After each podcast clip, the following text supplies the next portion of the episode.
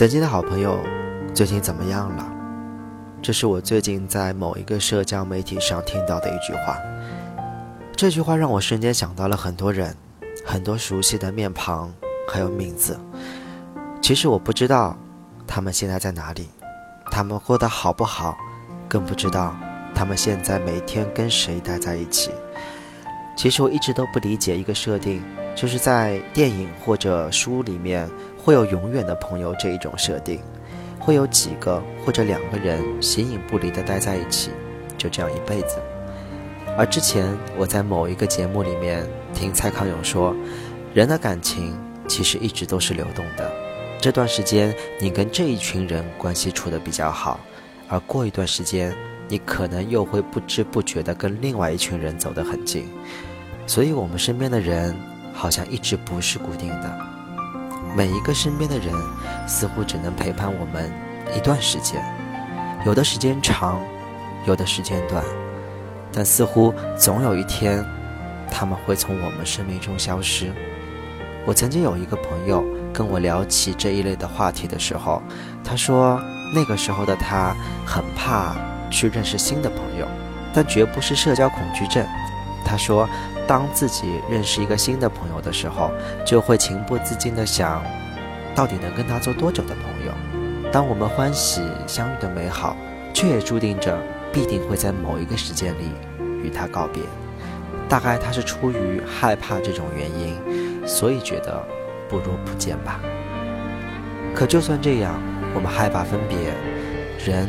终归是群居动物，很难长时间的独自生活，所以总会有人出现在我们生命里，又猝不及防的渐渐消失。前几天我看到一个视频，视频里面活动的组织者在路上放了一个电话亭，在电话亭上写了一句话，这句话说打一个电话给一个许久没有联系的老朋友吧。于是路上的行人络绎不绝地走进电话亭，拨通了那一串已经很久没有拨打的电话号码。大多数人在电话最开始的10秒钟都会处于尴尬的状态，不知道从何说起，支支吾吾，不知道说什么才好，也觉得自己好像有一些唐突。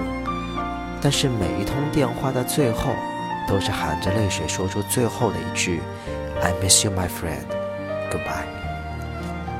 之前听到一句话，人类总有一个共同的特性，那就是美好记忆症。当某一段回忆结束被封存，或者许久不见一个人的时候，我们通常只会记得那些美好的瞬间，而过程中所有的不顺心、不开心，通常我们记得都不那么清楚。这也证实了为什么有那么多人怀旧，也会有那么多人感慨时间的流走，就像我一样。而事实上，那段我们怀念的时光，总会有很多我们不如意的事情。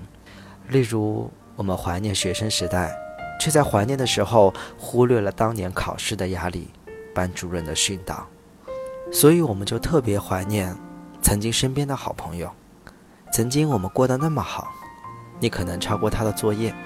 你可能和他一起去过一个很陌生的地方，甚至你们还说过要做永远的朋友。可如今的他还在你身边吗？如果不再来的话，当你拨通他的电话，第一句话会说什么呢？如果想不好，那就直接打过去，告诉他最近的你怀念起了曾经你们一起度过的时光，和他说说话。在人生的长河里，其实也不会有多少人能被称得上是心底里的朋友，他们曾经陪过你笑，陪过你哭，当你不高兴的时候，你第一时间找他去倾诉，当你想喝酒买醉的时候，你也一定会带上他。他也许陪伴了你整个学生生涯，也许只是一个暑假，但不论时间有多长，你的岁月里已经有了他的足迹。如今的你还愿意把他找回来吗？这里是祥音的如风少年，希望岁月的长河里，那个曾经陪伴过我们前行的人，可以接下来在某一个时间点继续回到我们身边。而我也挺想听一听你们的故事，如果你愿意分享，可以在微博里搜索翔一六，翔一 LEO， 私信或者@我，关于你们的美好回忆。曾经你们在同一个屋檐下，写着彼此